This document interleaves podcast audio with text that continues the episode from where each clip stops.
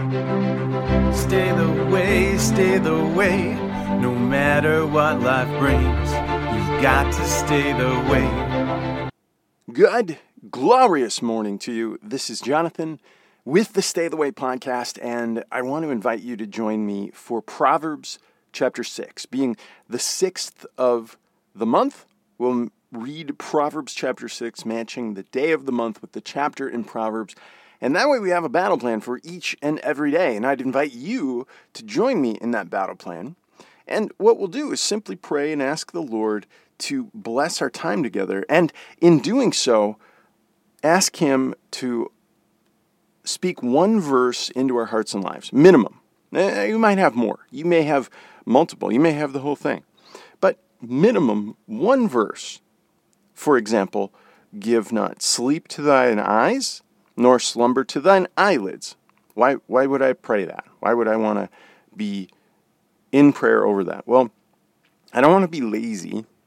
There are times that we need to rest, but the other times of the week, the other six days of the week, we do definitely need to get up and work.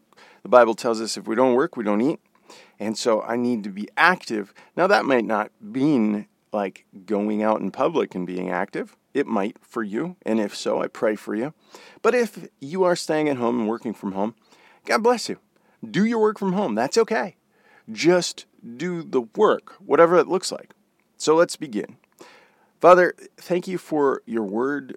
Thank you for the truth that it brings. Thank you that we can read through and have knowledge of you, the Holy One, given a gift of grace to live our lives by.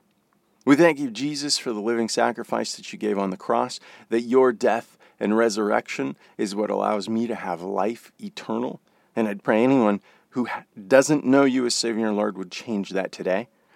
Lord, for those of us who know you and want to grow in your grace, please bless your word in our hearts. In Jesus' name, amen. My son, verse 1 of chapter 6. Um, by the way, this is not a long chapter. If you want to read along yourself, go get your Bible. Um, 35 verses will not take us very long. And in doing so, we put the Word of God in our heart. My son, if thou be surety for thy friend, if thou hast stricken thy hand with a stranger, thou art snared with the words of thy mouth, and thou art taken with the words of thy mouth. So, what's, what's going on?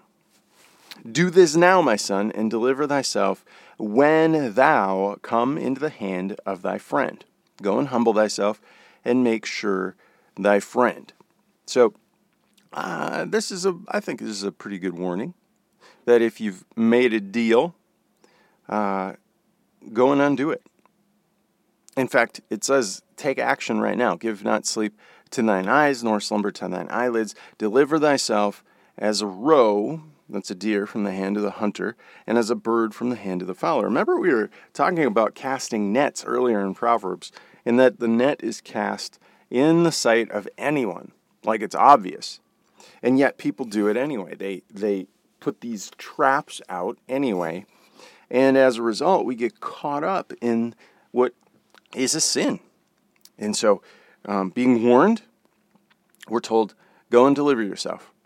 Now it says, verse 6 Go to the ant. Here's an example. You sluggard. So this is for the lazy people, including me. Consider her ways and be wise, which having no guide, overseer, or ruler. So no one's giving them instruction. And yet, what do they do? Verse 8 They provide her meat in the summer and gather her food in the harvest. How long wilt thou sleep, O sluggard? And when thou wilt thou arise out of thy sleep? Yet a little, sl- a little sleep and a little slumber, and a little folding of the hands to sleep, so shall thy poverty come as one that travaileth, and thy want as an armed man. A naughty person, a wicked man, walketh with a froward mouth. He winketh with his eye, he speaketh with his feet, he teacheth with his fingers. He's kind of doing this little dance to get your attention. And he's froward in his ways, he's froward in his heart. He deviseth mischief continually, and he sows discord.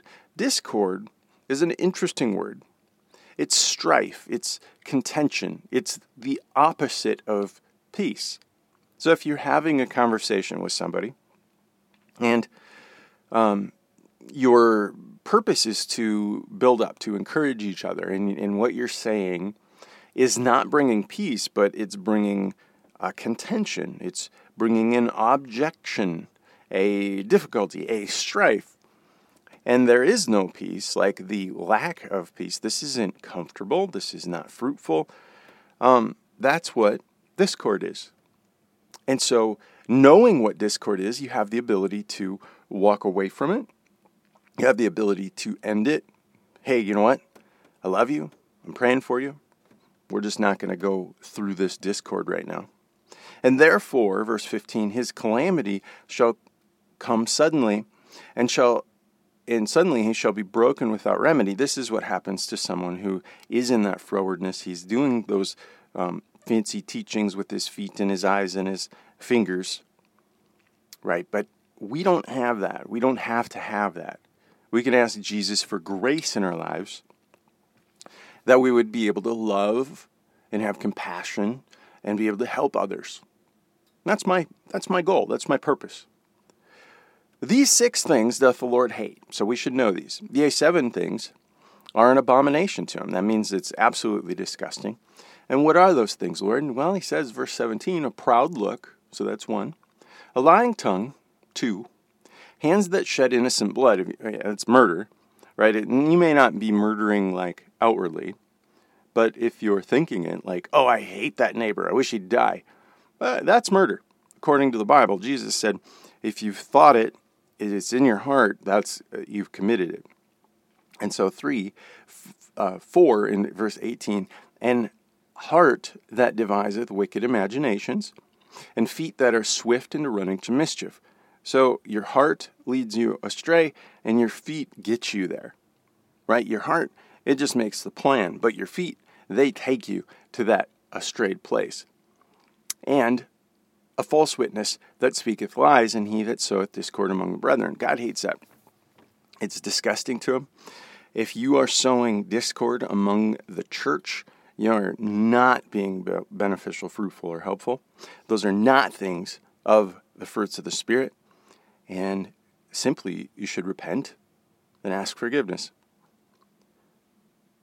Verse 20 My son, keep thy father's commandments and forsake not the law of thy mother. Bind them continually upon thy heart and tie them about thy neck. Have you heard this before? It's interesting. Verse 22 When thou goest, it shall keep thee, and when thou sleepest, it shall I'm sorry, when thou goest, it shall lead thee, so you'll be led. When thou sleepest, it shall keep thee, you'll be kept. And when thou awakest, it shall talk with thee. So the Word of God leads you, it keeps you, and it has conversation with you. But it can't do that. The Word of God cannot do that if you do not put it in your heart. Right? God promises that it won't come back void. And so you have an opportunity to put a little bit of God's Word in you each and every day. It might be difficult. This morning was difficult for me. Didn't really want to do this. But I'm encouraged now that I have. I've spent eight minutes doing it. And you know what? My whole perspective changed. Thank you, Lord. Verse 23 For the commandment is the lamp, and the law is light, and reproof of instruction are the way of life. You have to be taught and retaught because we're not that bright. We forget things.